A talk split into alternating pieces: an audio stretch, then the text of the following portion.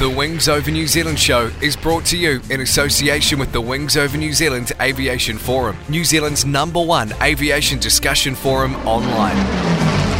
There you'll find discussion on all aspects of New Zealand aviation, from history to current affairs, and thousands of photos covering the Royal New Zealand Air Force, airlines, general aviation, warbird restorations, airshow news, sport aviation, home building, gliding, aviation media, and much, much more.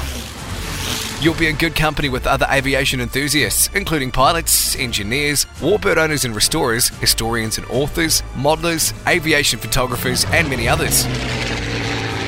Sign up to the Wings Over New Zealand community now. It's free and easy. Just Google Wings Over New Zealand and you'll find the forum. Hi, it's Matt Jolly from WarbirdRadio.com. Listen, I am thrilled to have Dave Homewood as part of our broadcast family and bring your stories, the stories of the RNZAF, heard right here on Wings Over New Zealand to our global audience. Thanks for listening and hope to hear from you sometime at WarbirdRadio.com. G'day, I'm Steve Visscher. And I'm Grant McHerron. And we're from Plane Crazy Down Under, Australia's aviation show. And you can find us at planecrazydownunder.com. We reckon for the best coverage of the Kiwi warbird, restoration, and aviation scene, you can't go past Dave Homewood and the Wings Over New Zealand show. On you, Dave. Yeah, good on you, mate. Yeah, we got to get to New Zealand soon. Where is that anyway? Well, it's where I grew up. I thought that was Brisbane.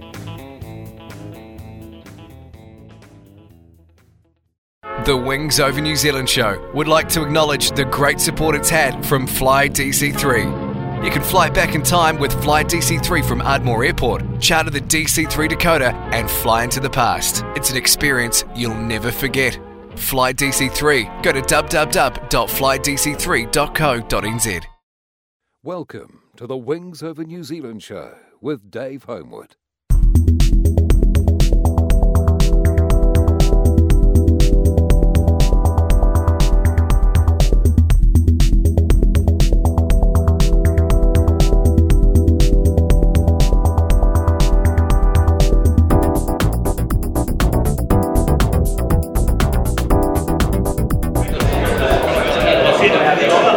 Ladies and gentlemen, can I have your attention, please? Uh, if you can take a seat, we'll get things underway. Welcome to the uh, 2014 Wings Over New Zealand Forum Meet. Um, for those who don't know, I'm Dave Homewood. Uh, I'm the guy who runs Wings Over New Zealand Aviation Forum, and um, these meetings go sort of annually. And when I say sort of, this is uh, not exactly annual because the last one we had was uh, September 2012 um, up at Don Subritzky's, but um, yeah, so that's semi-annually. Um, we're going to have a number of interesting speakers today. Um, our first speaker coming up is Larry Hill. He's going to tell us a few stories of fighter pilots he's known. Larry. Thank you.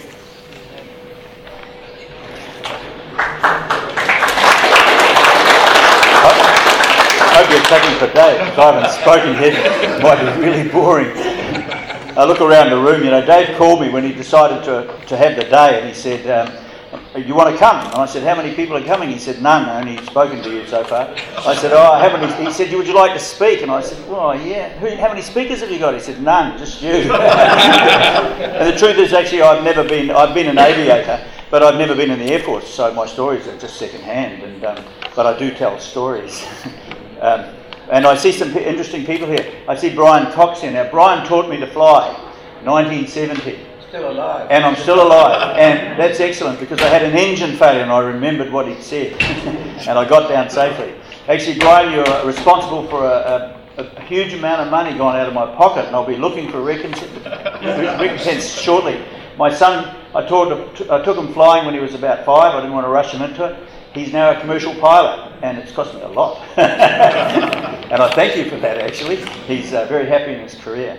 So, yeah, so Dave, um, I made some notes so I don't get sidetracked. But um, my claim to fame is that I wrote a book which nobody wanted to buy, but I really liked doing it. And um, my wife said uh, that it was uh, a madness. You know, why did he do it? Oh, it's a madness. And it was. It was a, a bibliography of everything ever written about New Zealand aviation. And I kind of thought I'd nailed it when I got to 768 different publications, but since I published the book, I've now got about another 200 that have cropped up. And I've, I've actually got the, um, the best library on this stuff in existence. I think I've got it because I liked the thrill of the chase. I've read a lot of the books, I haven't read all of them, but I've read a lot of them. And um, there's some really good ones and some really bad ones. And I've got about 250 privately published manuscripts that Eamon have written. Uh, but so people would think, oh, that's this guy, that's the guy that collects books. But actually, I collect people. And uh, my wife will tell you that. I really enjoy the company of others. And what I'm going to do today is um, tell you a little bit, a few stories. I've got about 20 minutes. If you get bored, just nod off and I'll take that as a hint. Um, I'll tell you a few stories about that people have told me. And why I would like to tell these stories, because you know, when, when you look back on it, um, after the war, after World War II in particular, and, and World War I was the same, uh, people had had it. They didn't want to talk about it, they threw everything out. I met a Battle of Britain pilot that threw out his logbook and his medals, and he goes, "Oh, I was just sick of it," you know. And he was ninety odd, and I thought maybe he um, he, he, should have kept them. But um, they were they were sick of it. Like it took it out of them, and it aged them prematurely. But later on, they realised that this was a really important part of their time, notwithstanding the death and destruction. But there were some things that perhaps we could learn from, like um, the sense of comradeship, a neighbour, neighbourhood of people, uh, sense of purpose. They, they believed they were doing the right thing and so on. So um, then they reflected on it. And I remember, um, you, you might remember Clive Caldwell. Clive Caldwell was the highest scoring Australian fighter race. And when he was older, in his 80s, they interviewed him on TV, and this woman said to him, Looking back, what's your number one recollection of World War II? And he looked at her and he said, People are going to hate it that I say this, but I was completely entertained by World War II. He said it was all those things. It was a sense of purpose, and I haven't had that in my business career. And he was a big businessman and so on. And uh, Doug Brown, a 485 Squadron pilot uh, who died just recently uh, in his early 90s, a well-respected businessman, a, a, delightful person. If you ever met Doug, uh, he said that. Um, uh, he said he once told me he said war was a nasty business and I wouldn't want to go through it again, but also wouldn't have missed it for anything. It was a marvelous experience, and I think that's um, if you talk to the veterans now, they would say the same thing that the death and destruction, was awful. And it was uh, like people did age and it, it drove them nuts, um, some of them. But looking back, there was a whole bunch of benefits that they got in their lives. So I've been around and talked to a whole bunch of aviators in the process of collecting the information for my bibliography. And I've been privileged to meet a whole bunch of really interesting people. And uh, they told me things. And um, some of them are humorous, and I don't um, want to, to, put them down in any way. I have the greatest respect for them, but I thought you might like to hear a few of the stories. Uh, John Checketts, one of the highest scoring New Zealand fighter racers, he was actually quite old when he got there. I think he was approaching 30. And he did like lots of people did. He um, mishandled the Spitfire on his first flight. I, I met him quite a few times, and one day I said to him, I've asked a lot of people this, I said, Tell me, John, were you ever scared? And he looks at me and he said, Larry, he said, I flew from beginning of 41 pretty much to the end of the war, but I was only scared once. And he went on to tell me how scared he was. Like he took five minutes saying, Oh, God, it's horrible being scared. You know, like you can't uh, think straight and you shake and you have to go to the toilet. And he went on and on like this. And he, he, uh, in the end, I, I sort of brought him to a halt and I said, So, John, when was it this happened? And he said, Son, you're not listening to me. Beginning of 41 to the end of the war. So another, another, person that I met that you probably haven't heard of is a Battle of Britain pilot called Mick Shand, uh, DFC. Uh, Mick, uh, I think he was a flight lieutenant in the war. Um, he was shot down in the battle, and uh, but something unusual had happened to him, and I knew the story. But I rang him up and I said to him, "Could I come down and meet you?" And he said, "That'll be all right." So I drove from Auckland to Masterton. I got sick on the way, so I stopped in a motel, and I was a whole day late. It didn't seem to phase him. His first thing to me was he said. What do you want from me? I said, Oh, I don't want anything. I just want you to tell me the story. And he said, What's that? And I told him, He said, Why do you want me to tell you this? You already know it. I said, Yes, but I only know it tenth hand, and I'd like you to tell me because then I'll have heard it from you. And so he told me the story. First of all, he said, uh, we're having lunch. I said, Oh, you were shot down in the Battle of Britain. And he said, Oh, God. He said, We don't have to go there, do we? We were all shot down in the Battle of Britain. But later on, he got badly injured uh, in the battle and he was out of action for some time. And later on, he, um, he was captured and uh, he was sent to Stalag Luft 3 and he was involved in the Great Escape. And uh, you'll remember the story of the Great Escape movies and so on. Um, he told me the story, so this is as he told me. And um, he said that, uh, that, that, or you'll this, that the tunnel didn't come out with, they had three tunnels and they thought, well, if two got discovered and they sort of almost allowed one to get discovered. Tom, Dick, and Harry, they were called because you weren't allowed to talk about tunnels, and they wanted to talk about it amongst themselves. So uh, they had a main tunnel, and it was like 270 feet long, and it didn't come out where they thought. They were short of the trees, and uh, there was all sorts of problems. They, they thought they were going to get like 200 or 280 people out. The objective was to frustrate the Germans by having POWs running around everywhere, and they had to look for them. And uh, anyway, the, they, a lot of people were nervous in the confined space, hadn't been in there before, couldn't move through the tunnel, and it slowed everything down. A lot of people had taken suitcases that they wanted to, as part of their disguise. They hadn't thought about that. They couldn't get them through the tunnel. Anyway, it came out short, so they sent a man to the trees and they ran a rope, and it was quite close to the fence. And when they, when they, the guard came and turned his back, they tug on the rope. That guy would run away, and the next guy would pop out, and he'd run on the rope. Had a little chain gang going. Well, Mick Shand came out of the tunnel and the guy, the guard had gone for a pee. And uh, as he turned his back on the camp and walked away, the lights from the camp illuminated the steam coming out of the tunnel, and here was Mick Shand's head coming out of the tunnel. Mick, Mick was the last man out. And um, so he took off, his job was to keep people in, not let them out. This was serious in wartime. And he was very excited. And Mick, expecting to come out in stealth, uh, came out with this guard yelling and screaming, and a siren going, and dogs barking. And uh, the guard took off his gun and pointed it at Mick's head. And the guy in the trees ran forward to distract the guard. And in the confusion, Mick was able to run away. So he was actually the last man to, to escape from the tunnel. And just talking to somebody that had that as in, in, their history was sort of a privilege to me. Anyway, the story is this. As he's running through the bushes, the guy behind him comes out. And it was a very famous New Zealander with the Victoria Cross, Len Trent. They went to school together. And Mick says, as I'm running through the bush, Len comes out. By now, all hell's broken loose. Bloody more dogs, more lights, more sirens. And the guard had fired off a few shots. And, and Len came out of the tunnel. He couldn't speak German, but he knew that he was going to get shot. And so he put up his hands, and I have to read this because I'll get it to get it right. He put up his hands and uh, he yelled at the guard. So Nick, Mick's running away in the bushes in the dark, and he, he wasn't very far away, like 30 or 40 metres. And, and, and uh, Len's coming out, and he yelled, Polston, Polston, McSheeson. He, he meant to yell, Polston, Polston, McSheeson, McSheeson. Don't, guard, guard, don't shoot, don't shoot. And what he yelled was, Polston, Polston, McScheisser, McScheisser, which is German for don't shit, don't shit. so Mick's running off the bushes. He said, I burst into laughter. He said, my mate Len's back there telling the guard not to shit. He said, I am, he goes. so that's, uh, that, was, that was a story about, about uh, Mick. I, another man I met was a, a, a, quite a successful fighter race called Warren Schrader. Uh, Warren, he was referred to as Smokey. And um, he, um, he was a, in the desert um, uh, training people, and he'd been doing it for a long time. He was an excellent pilot. Later on in his life, he was the chief pilot for NAC, so he went all the way through the war flying fighters to flying 737s.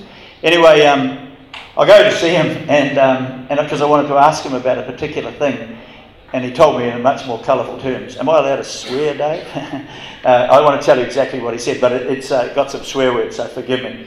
But basically, um, uh, he, I said, he said, oh, he said, I go to these reunions. He said, but people must have lived boring lives. He said, all they talk about is the war. He said, I can't remember anything about it, so I don't know why you've come to see me.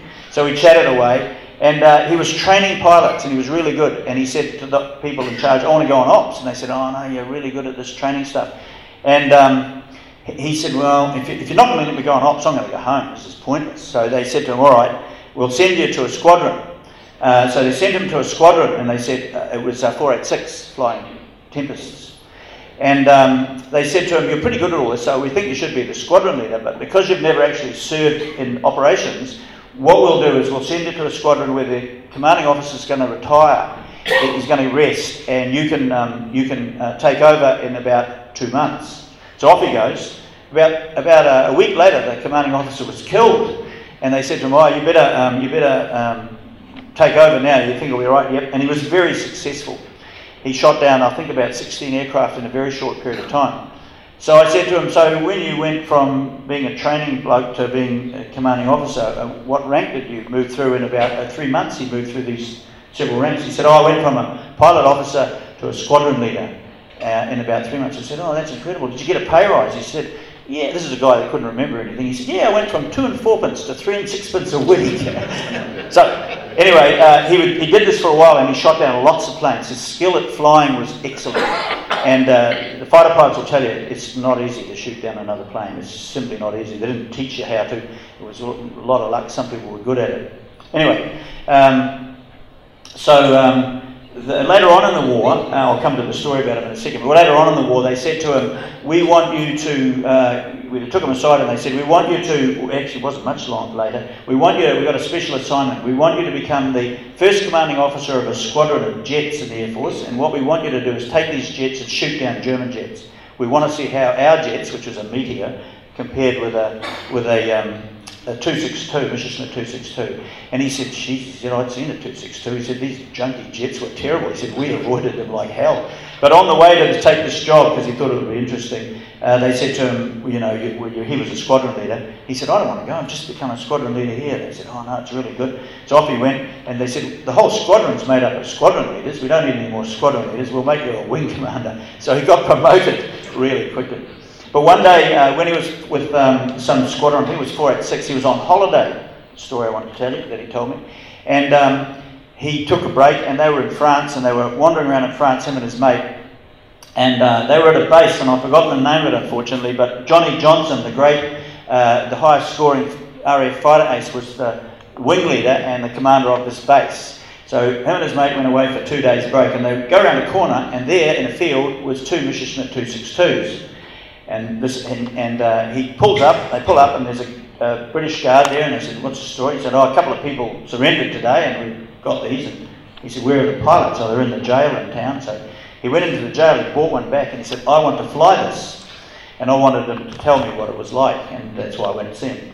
And, and uh, but the story is actually much more colourful. He said uh, that um, the guy showed him how to fly this thing, and he had plenty of experience. So he thought it would be all right. He said he got a hell of a shock when he pushed the throttle forward because it was 100 miles an hour faster than any of their aircraft that he'd flown. So they mucked around, and before they went, they rang Johnny Johnson and they said, We're going to bring these two 262s to your base. Whatever you do, don't shoot us down. So off they go, and they, they peered over the base in no time at all, it was about 100 miles away. And, they, and all of the people came out, everybody came out to watch. They'd never seen one up close, and he thought, hmm, everybody's watching, that's really nice, I may as well do some aerobatics. So he put on an aerobatic display and he flew around. And then um, um, he came to land and his front wheel wouldn't come down. This is a problem. The other guy landed. So he, uh, he went up high, he shook it, he stalled it, he tried everything he could do to get the wheel to come down and he couldn't get it down. He realised he was running out of petrol, so he had to land. So he landed with the front wheel up and he skidded along the ground. The plane caught fire and they rushed out and put it out. Interestingly, this plane still exists in a museum in Norway. Anyway, so he's sitting there quite relieved to be back on the ground, thrilled by the experience, and Johnny Johnson comes over. Now, excuse my swear, but this is what Johnny Johnson said. And Johnny Johnson, um, uh, Alan Peart here, and uh, he flew with Johnny Johnson in the early days, and he was first command of the squadron, and he was a polite gentleman. As he got more and more experience, he swear, swore all the time. And I met him when he was an old man, and he swore at me. And uh, he came out, and I hope you forgive me for the swear words, and he said to Smokey, he said, ah, Smokey, he said, that's fucking amazing. He said, first of all, you bring this fucking incredible jet over, then you put on a fucking amazing um, aerobatic display, and you finished off with a fucking barbecue. so that was, that was Warren Schrader. Uh, Lester Smith, DFC. Lester flew um, um, uh, Pathfinder uh, mosquitoes in Europe. And he's one of these people, I've met lots of them who go, No, I just went to the war, I did my job, and I came home. So I said to Les, a really lovely man, he's passed away, a really delightful fellow. I said to him, um, Something must have happened. And he said, No, no. He said, I did my 58 ops, I, I came home. He said, Oh, no, there was one thing. He said, I was on a trip to Berlin to drop one bomb. And he said, It was really rough.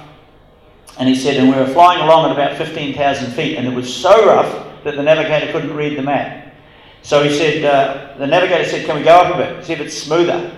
And it was quite dark, and so up, up they went, could, so he could look at his charts and his instruments, and they banged into another mosquito. And uh, he said, as I hit him, he said, I hit him with an engine on the, on the left side.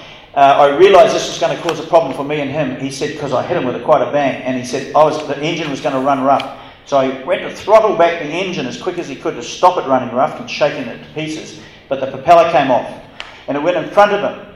Had 365 degrees to go. It went in front of him and it chopped the front of his nose off, of the airplane's nose off, was made of wood. And he said it started to run rough, the propeller came off, chopped the front of the nose off. He said the thing vibrated violently and the window fell out into the navigator's lap. She just told me nothing had happened, you know. So uh, I said, What did you do? He said, Oh, he said, there was a 300 mile an hour wind in my face. I had cuts, the navigator was cut. I thought we might as well go home. He So I dropped the bomb and went home. And this would be typical, and nobody ever writes about these things that are typical of experiences. Um, Keith Thiele, I've only got a couple more, won't bore you too long. Keith Thiele is a highly decorated New Zealand bomber pilot. Uh, he's still alive, he's, in his, he's coming up to 90. When he was in his early 80s, he sailed a boat across the uh, Tasman single handed. He's a, real, he's a really nice man. He's a bit blind now, unfortunately. But um, he got the DSO and three DFCs. He threw um, three tours of duty in, in, in bomber squadrons, a DFC for each one. And then he didn't want to stop, and, they, and he said, Well, can I have another go? And, and they said, Look, no, you've done enough. This is dangerous. What about fighters? He goes. so they put him on fighters, and he actually shot down a couple of enemy aircraft. And they, I think he would have become an ace, except that he was taken prisoner for about a few months. But the, the little thing he said to me is uh, he sold his medals. And um, I said to him, Before I go, can I ask you a personal question? He goes, Yeah, what do you want to know? I said, Why did you sell your medals? And without hesitation, he said, Well, you can't drink medals. so, yeah, so he, he was a really interesting man. And especially when you talk to him about his after the war escapades. He flew the first jet into Australia, uh, 707 or something. A couple more. Uh, I'd like to tell this story because this is, this is a, heart, a very heartfelt story. I met a man called Owen Foster, uh, who's a 487 pilot. And Owen was uh, on the raid where Trent won his VC. And the whole squadron, I believe, didn't get back from the raid. They were bombing some uh, place in, in Holland. And they got attacked badly by fighters, and everybody was shot down. Trent won a VC. And um, story goes like this. It's just lovely. He said that uh, in the mess, they were all young men, about 20 years old. And, um, and uh, he said uh, they had a, they, you know, like young guys do, they weren't allowed to uh, fraternise with the female uh, NCOs or the people in the kitchen. They all sat around and they bet Owen that he couldn't take that woman out, and he wasn't allowed to. Anyway, he wanted to make earn this money, was probably 10p or something, and so he invited this woman out, and he really liked her, and um, and so um, he secretly started going out with her. And uh, then he went on this mission, and, he, and he, had been going out with her for a couple of months. He went on this mission, and he never came back, and he was a POW for three years. And so, for the, he told me for the first couple of months he thought about her all the time, and for the rest of the time he thought about food all the time. And he said that, uh, I said, Well, what happened? And he said, Well, when I was uh, coming back, he said, I came, and I don't remember how this happened, but he came by boat back to England after the war. Most of them were flown back. He said, I got off the boat, and I thought I'd just ring her up. I'd had plenty of food and I started thinking about her again. He said, but I was reasonable and I thought that clearly she'd be married by now. I'd been away for three years, there's a lot of stuff going on. So he rang her up and he said to her, um, This is Owen, and, and you've probably forgotten me. And the, the phone went blank and she said, after a few seconds, Forgotten you, I've been waiting for you. And they got married, and um, I met her, him just after she died, and he still had a, a tear in his eye. Um, Two more, perhaps. Uh, Doug Williamson. Um, Ron Mayhill told me a story one day about, um, he didn't mention the guy's name, and he said, Oh, there was this guy in the war, and the war had ruined his life. He survived it, but it ruined his life. He hadn't been a happy man. And um, I just listened to that story, and uh, it was interesting. Some years later, I was researching a book, and I rang a guy called Doug Williamson, and I said, I hear you've written a book. And he said, Yep. Can I get a copy? He said, Yeah, I'll send it to you. I said, Oh, no, I'll come and meet you. So I go in the car, and I meet Doug, and really nice man and he was uh, a navigator uh, uh, on Lancasters. And he started telling me about his career, and I realised that this was the man who, who, whose life was ruined by the war. And, uh, and it's evidenced by the name, the title of his book, and I'll tell you the title of his book in a minute. But what happened was he was in 75 Squadron, and he was on the last operation of his tour. He could have gone home after this 30 ops, I think. And uh, on the way back from the target, they got attacked by a night fighter, and it set something on fire in the plane that filled the, the plane with dense smoke.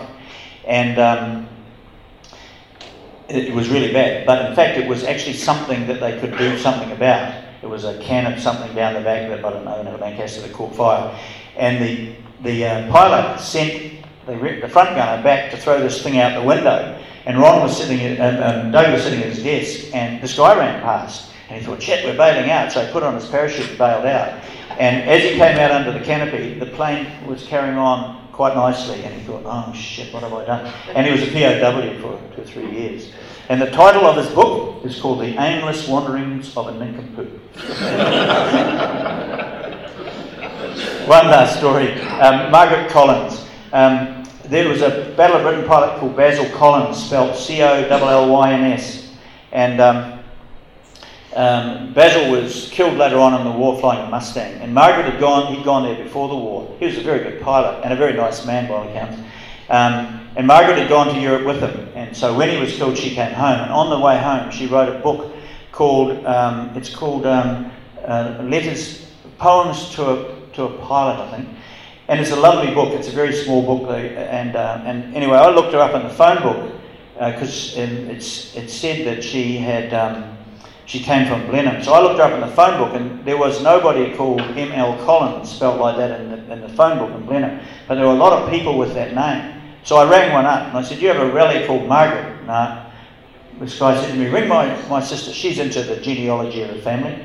So um, I uh, rang the sister and she said, No, no, no, we called that.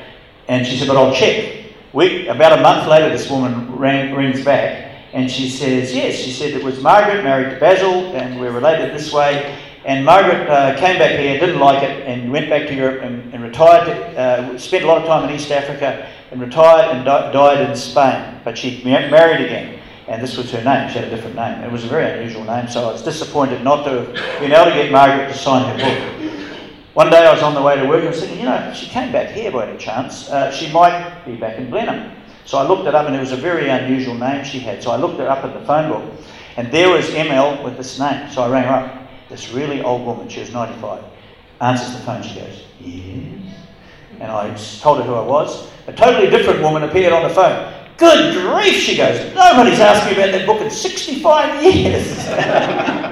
and she'd just given all her uh, stuff about, um, about um, uh, Basil to the museum in Blenheim. So yeah, these are personal stories, and these people are more than fighter pilots, they're people. And if you ever get chances to go and talk to them, I would advise you do. It's quite rewarding, and time's marching by. Thanks.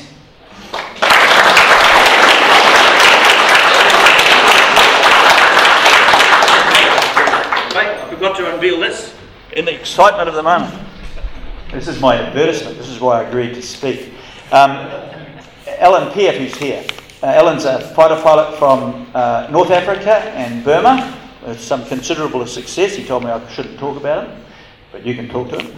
Um, Alan, um, from Alan's son, I asked Alan many times about what, what had happened to his flying gear, and he couldn't remember. Then his son told me that he had his helmet. I went and, I, and it was a mess. So I, all the stitching was gone, and the rubber pieces from the ears had disappeared. One had been shaved off. So I asked Robert if I could have a go at restoring it. And um, I rang Alan. I said, geez, pilot, your helmet looks like it's been in a war. I said, yep. I said, what happened to the earpiece? He said, oh, he said, most people threw them away, but I needed mine for a crash helmet on my motorbike. And he said, I fell off and went down the road on it.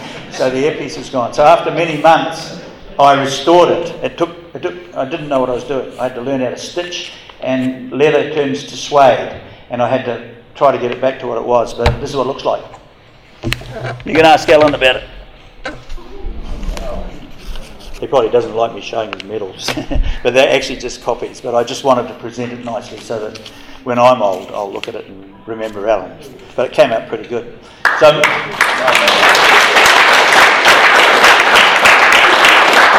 So now for the advertisement. Um, Alan, uh, some years ago, was uh, in the war, was involved in an action in Burma where he was um, um, overwhelmed by the enemy. Him and one person took off, and expecting two Japanese fighters to come. Uh, uh, 25 did, and the other guy, the squadron leader, was shot down in the first minute, and Alan fought them off for 20 minutes or so, maybe 40, 30, a long time. And uh, just thinking about he had to get out of this, it was stressful. and he was about to land wheels up, try to disappear under the bush canopy, and they all left and went home to northern Thailand. And Alan had a painting made of this by a painting done by Ron Fulsto, one of our great artists. And uh, um, Ron convinced him to create some prints, and he's still got some. Uh, we sold these prints for a couple of hundred dollars. They're signed by Alan, Ron, uh, 485 Squadron pilot in, in, uh, in Hamilton called Clark, and another uh, Spitfire pilot. And uh, today, if you're interested in buying one, we'd give them to you for $100, but also give you a copy of my book as well. Um, he just bought a few running out, but it would be quite nice to sell them. So I'll bring them in when we have a break and have a look. Thanks.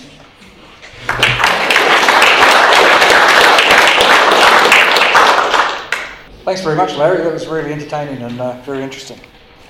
Um, just a couple of housekeeping things here. Um, first, we've mentioned that uh, Alan Peart's here. There are, we've got a few veterans here from World War II, actually, and I'd just like to acknowledge them and thank them for coming. And uh, right here, we've got Bryan Cox, uh, we've got uh, Bob Wright, who is also a pilot.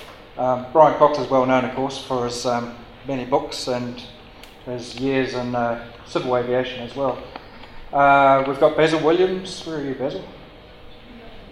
Over here, there's Basil, who was in Bomber Command. Uh, oh, and of course, Reg, who's going to speak next. But um, are there any others? Ah, yes, um, Bill Snowling as well. Now, you're up in Guadalcanal, was it? No, ground crew. Thank you. Yep, okay, yep. Cool. Well, thank you very much um, for coming to the veterans. Well, that's, that's good. Well, our next speaker is World War II veteran Reg Wellington, who flew Corsairs in number 22 Fighter Squadron. So we'll all welcome Reg Wellington.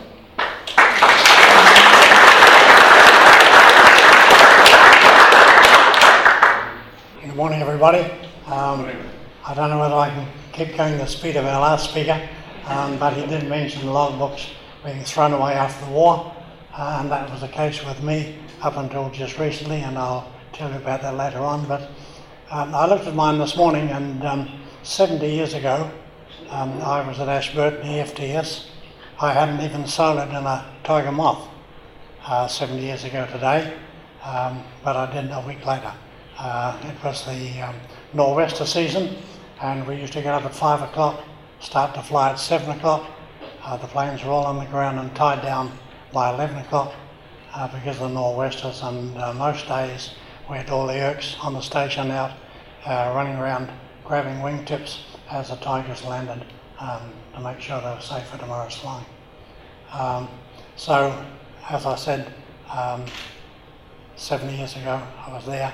Um, I finished up 12 months later in Emirau, dropping bombs on Japanese. I dropped a thousand pound bomb and strafed Japanese um, after that. So, um, 22 Squadron, m- many of you will have heard of 22 Squadron. Bryan perhaps may have. Uh, as you all know, there were 13 Squadron, starting off from number 14, and um, as the pilots increased and the planes came forward, the numbers of squadrons increased, finishing up at number 26. And our trouble wasn't the supply of aircraft, it was the supply of pilots. Uh, number 14 Squadron, of course, uh, they took in pilots who had managed to come home from Singapore, uh, plus a few from the RAF, uh, plus a few um, instructors, and uh, of course we had our training where we did air to air, air to ground, and that sort of thing. But as the new squadrons formed and did a tour, they would already release a couple of their pilots into a new squadron and take in some bods out of uh, one of the OTUs. So um, in May 1944, uh, 22 Squadron was formed. Now I'd never heard of 22 Squadron before. I'd have heard of 17 because I was posted to 17 Squadron and I was there a fortnight. Uh, and all of a sudden they called me into the office one day and said, uh, you and Dick Steele, you're to go to 22 because they're going to up to the Pacific next week. And that was how I got to 22. So to tell you how a squadron is formed, with the arrival in New Zealand of the new Corsair aircraft and the increasing availability of single engine trained pilots, their need in the Pacific theatre could be satisfied and on the 19th of June 1944, on authority of ADCO 23 of 1994, 1944, number 22 squadron was formed on 26 SU at RNZ Station Ardmore. That meant that we operated the aircraft which were managed by the 26 SU. Um, we get a different aspect of that from the boys of the squadron. Uh, during the merry month of May, it appears that some intelligent question mark air department type decided it was time to have another fighter squadron organised. So I looked at the previous squadron's number and promptly said 22 will be next. Ardmore was a conscripting ground and as four of 16 squadrons most promising types were to be included in 22's role and as no one else on the station seemed remotely interested in 22 Squadron, these four were left to carry on. P.O. Mills, then Flight Sergeant, smartly appointed himself CO and conferred the intelligence officer job on Pilot Officer Barr. Dave was slightly honoured, as no one had referred to him as being intelligent before. Unfortunately, this is where the flight sergeants come in.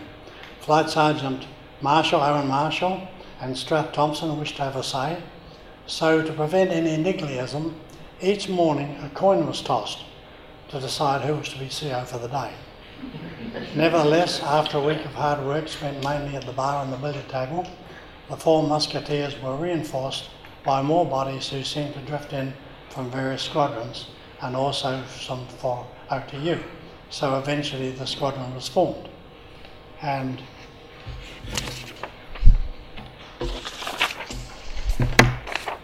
the pilots of that, for our first tour was, or their first tour, was from 16 Squadron, there were five pilots, from 17 Squadron, five pilots, 18 Squadron, two pilots, 19 Squadron, two, there was one ex instructor, there were seven direct from 4 OTU, there was one who had been a GR pilot, and one had come back from the RAF.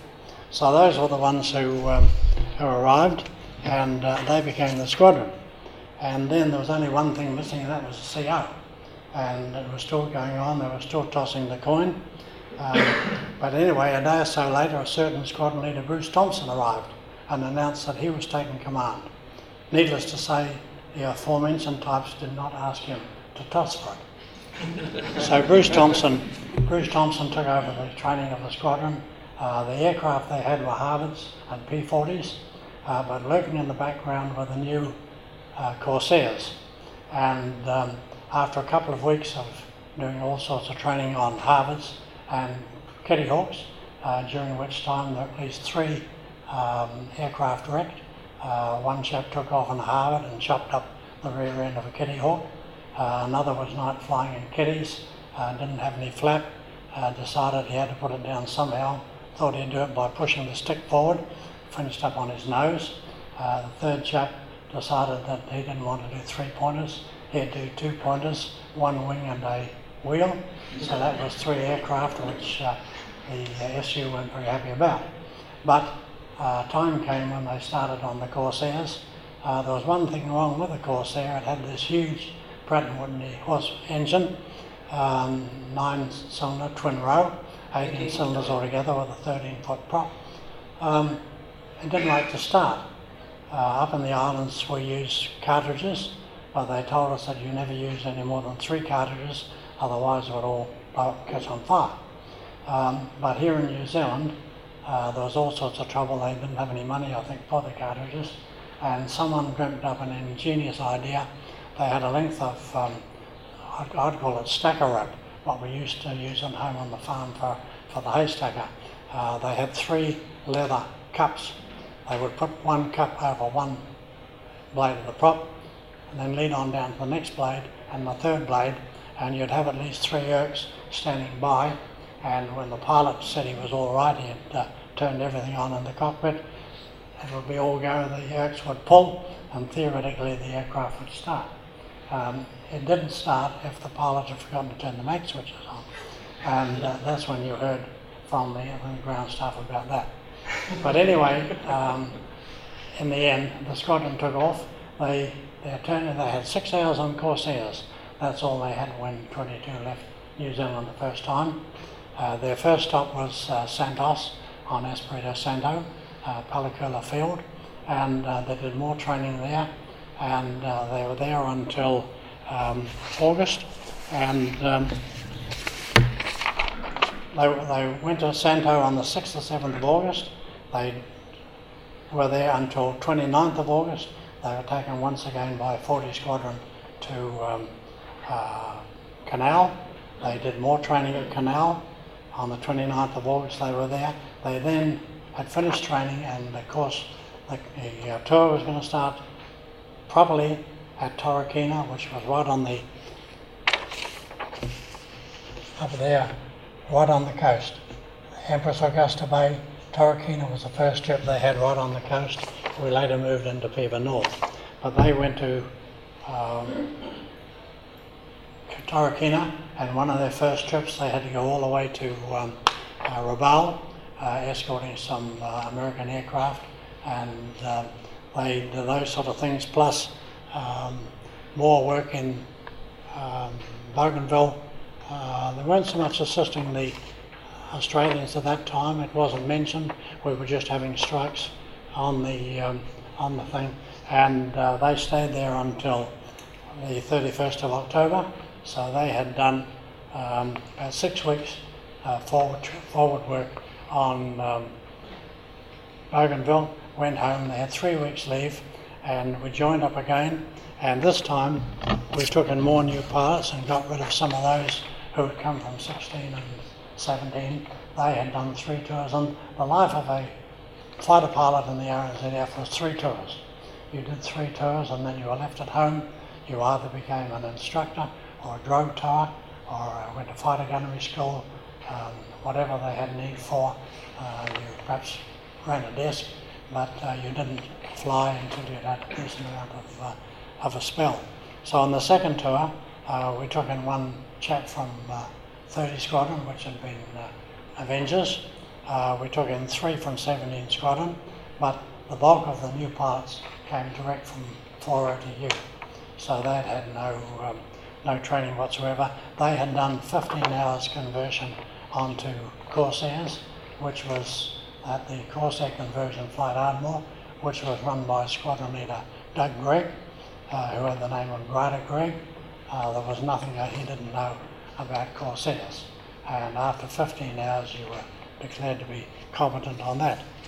Uh, so the, um, on the second tour, um, I was at that stage, uh, had been in, finished my Corsair conversion. I had gone with all the others to what they called aircraft pool and Hobsonville. Um, I'd only been there two days when half of us were transferred to 17 Squadron.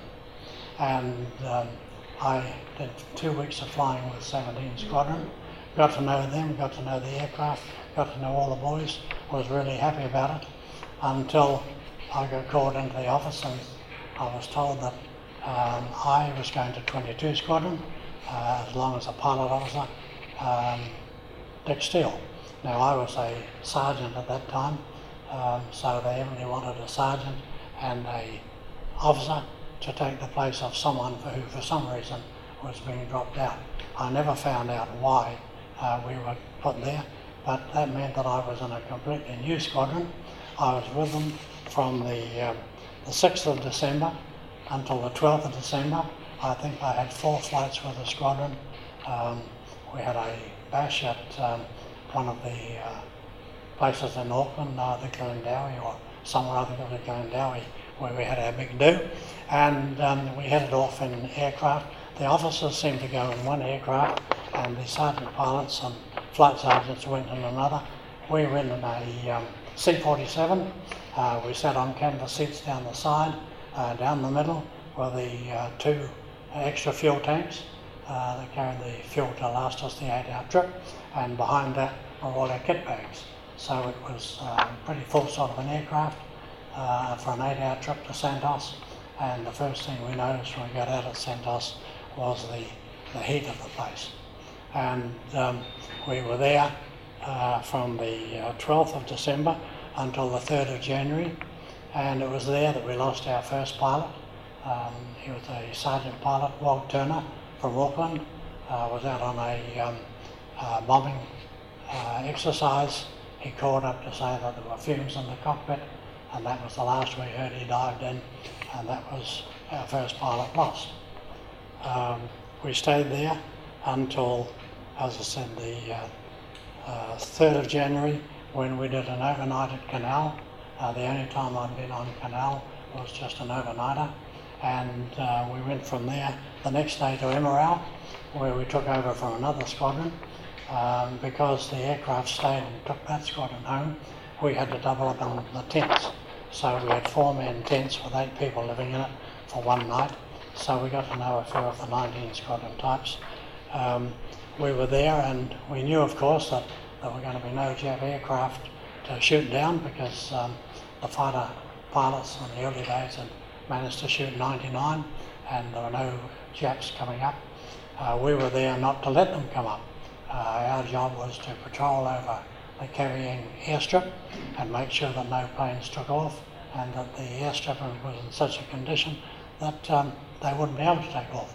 So when we went over on our patrols of Kavieng, we'd go over in four aircraft. We'd be there for about three hours. We would take a thousand pound bomb or a 500 pound bomb.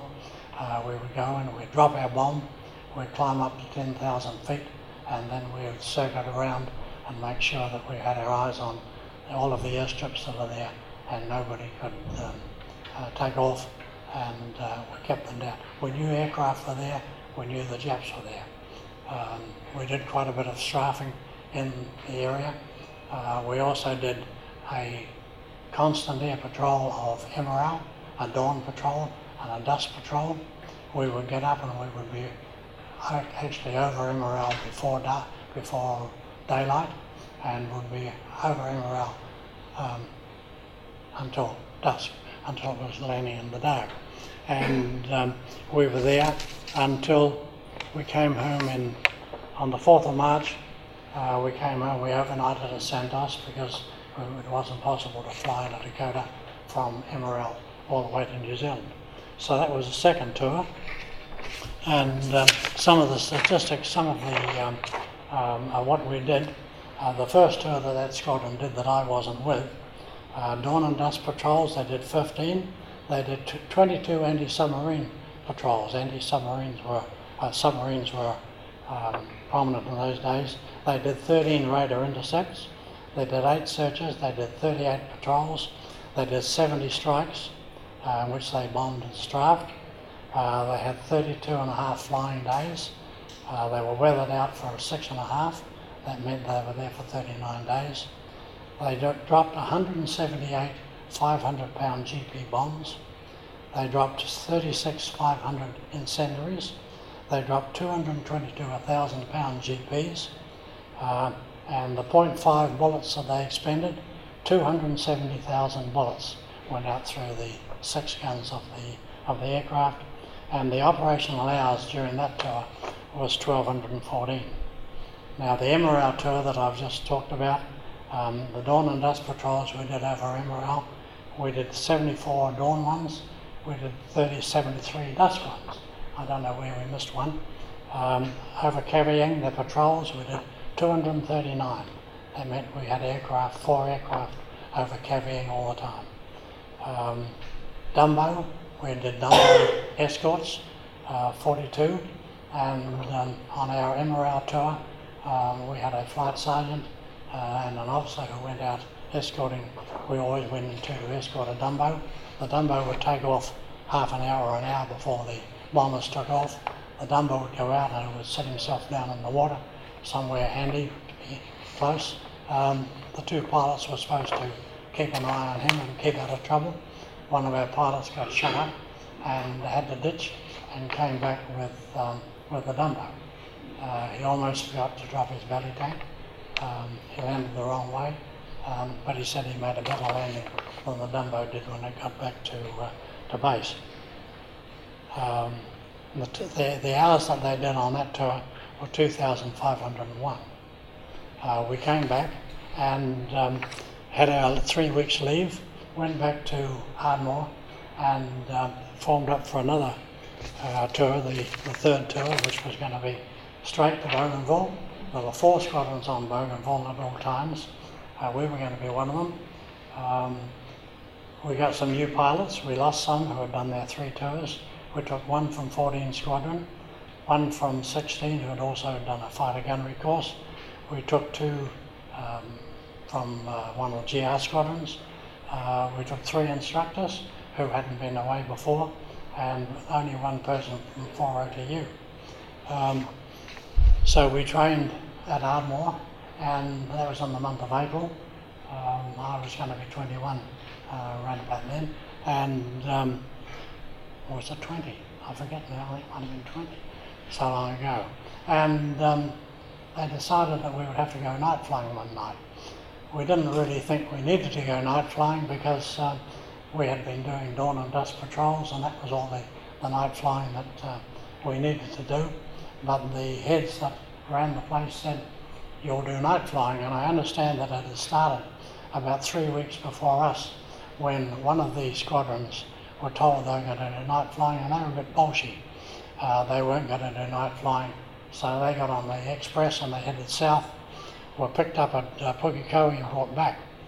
And the wing commander said, right from now on, when I say you're going to go night flying, you'll go night flying. So our night flying was um, on a pretty duff sort of a day. We uh, didn't night fly from Ardmore because there were no lights there. We had to go to Whenuapai. Uh, we flew the aircraft over in the, in the afternoon through all sorts of scuds, all sorts of weather hanging around. There were uh, lows coming over that night and uh, didn't look to be too good. In fact, flying was cancelled for a while. Uh, the um, uh, aircraft uh, that we took up to do testing in, they had a delay. Um, we had one NCO, one warrant officer in the, in the squadron, and um, he was a bit of a hard case. He took an aircraft up for a test, and the last I saw of him, he was upside down over the Whenuapai circuit um, at a thousand feet uh, testing an aircraft. Um, I don't think anything was done to him. But anyway, um, we had been going to do a bit of formation flying with some of the new pilots, and uh, because of the weather coming over and the likelihood of having to cancel that, uh, we were each told to go on our own, do our own thing for an hour. I took off at nine o'clock and um, I ran into a bank of uh, cloud over the um, Hunua Ranges. Uh, not the Hunuas, the other one over um, west of Auckland, and uh, managed to get through. And um, um, I managed to stooge around for about an hour on my own without getting into any trouble.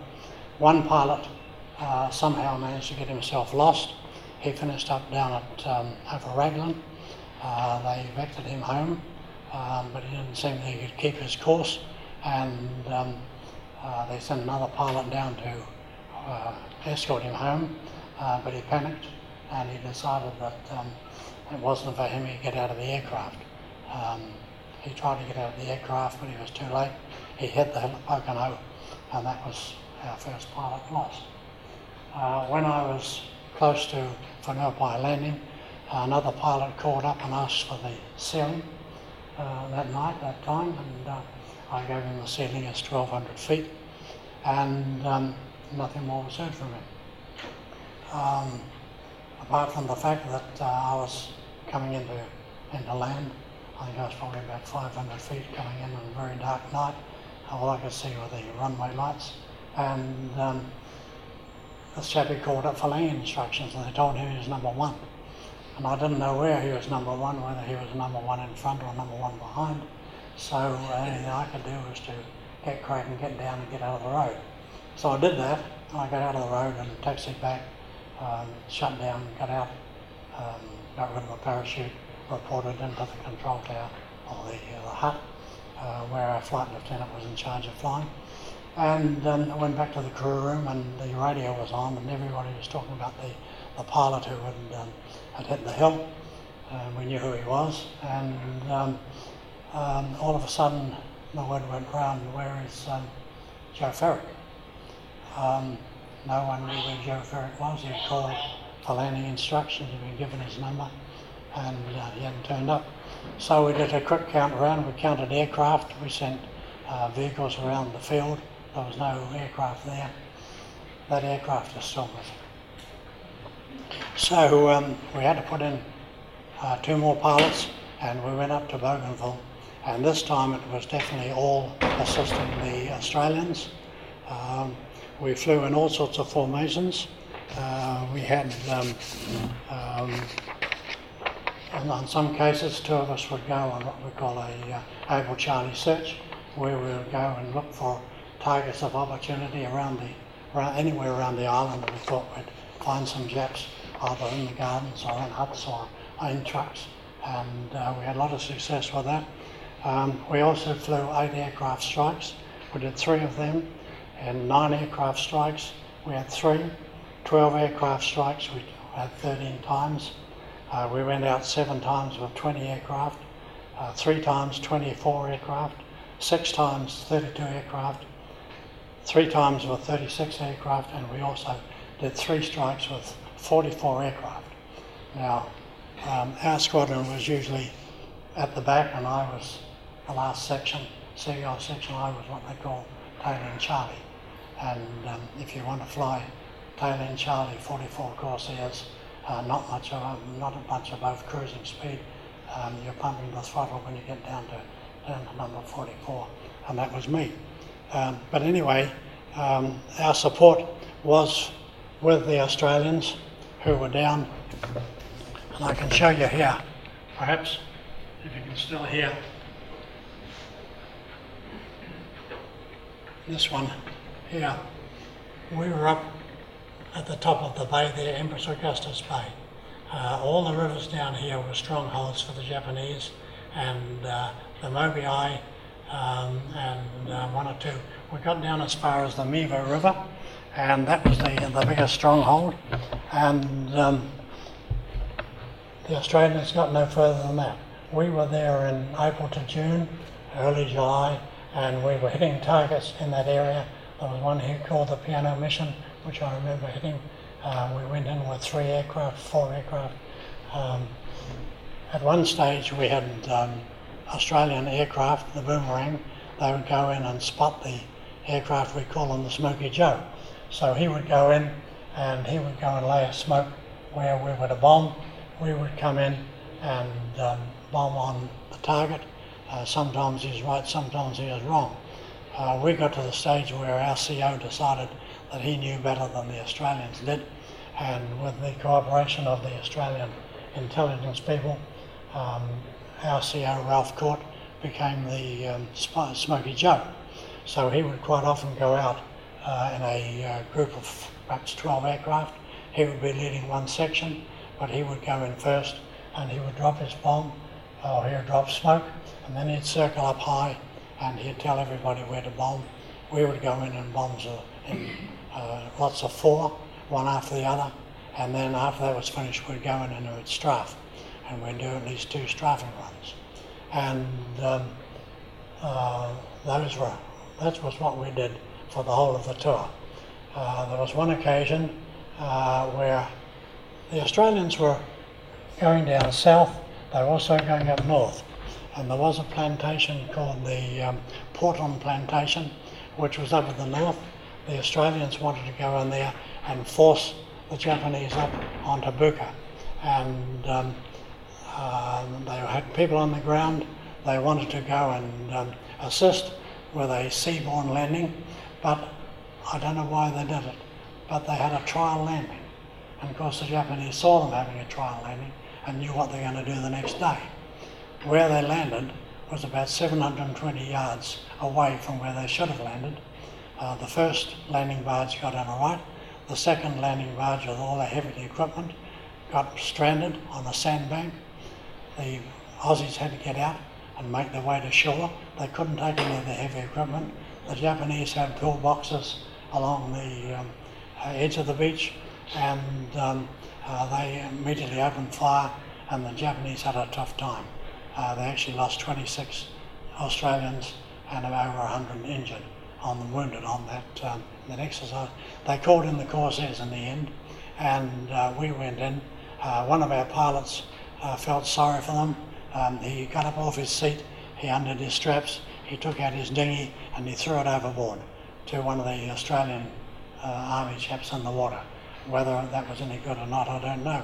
But um, uh, most of our work was helping the Australians, and we did have a. Um, um, if I've got it here somewhere, I must be able to find it.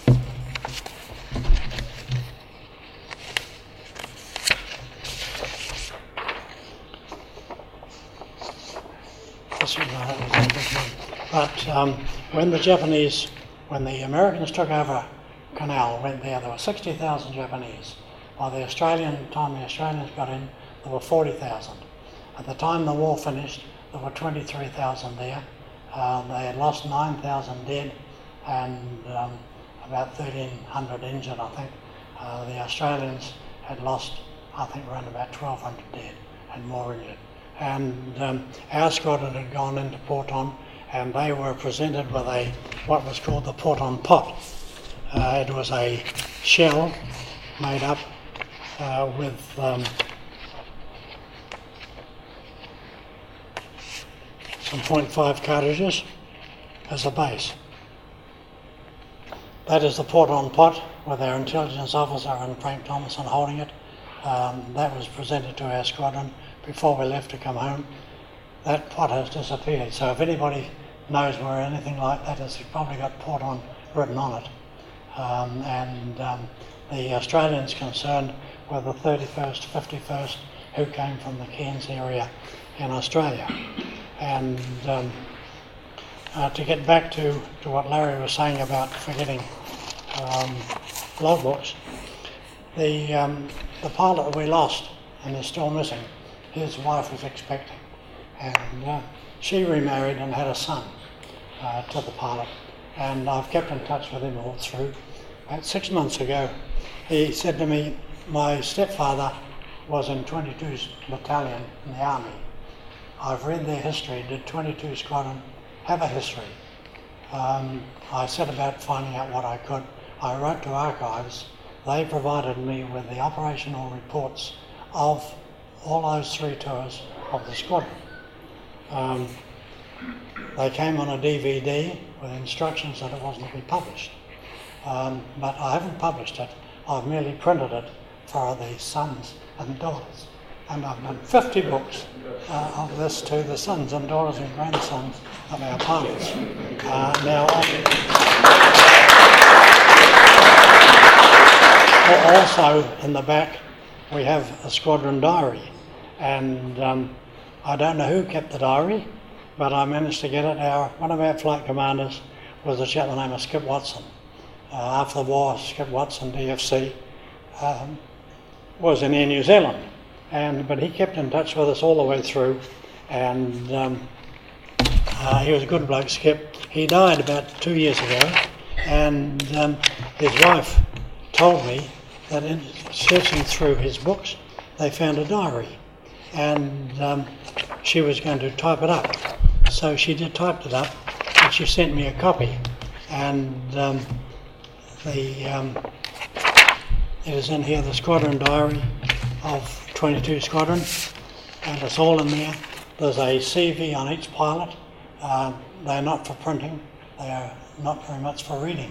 Uh, they, you've got to believe half of what you're told and nothing what you read. Um, but everything is there, and as I said, there's um, there's 50 of those going on, and um, uh, it's, what is only of interest to the squadron members. Um, it even tells you which pilots won which particular strike.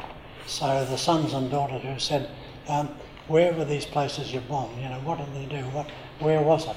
Uh, at least now they know, and uh, they know that their father was in that 44 aircraft strike.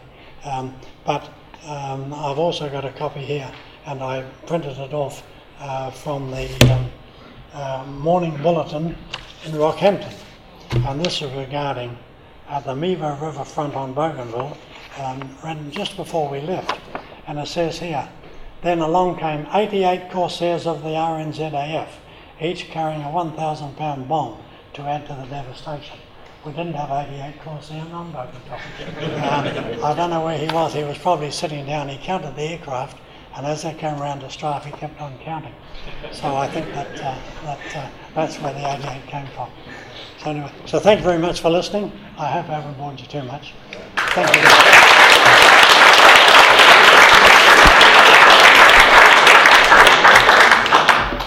That was the Wings Over New Zealand show with Dave Homewood.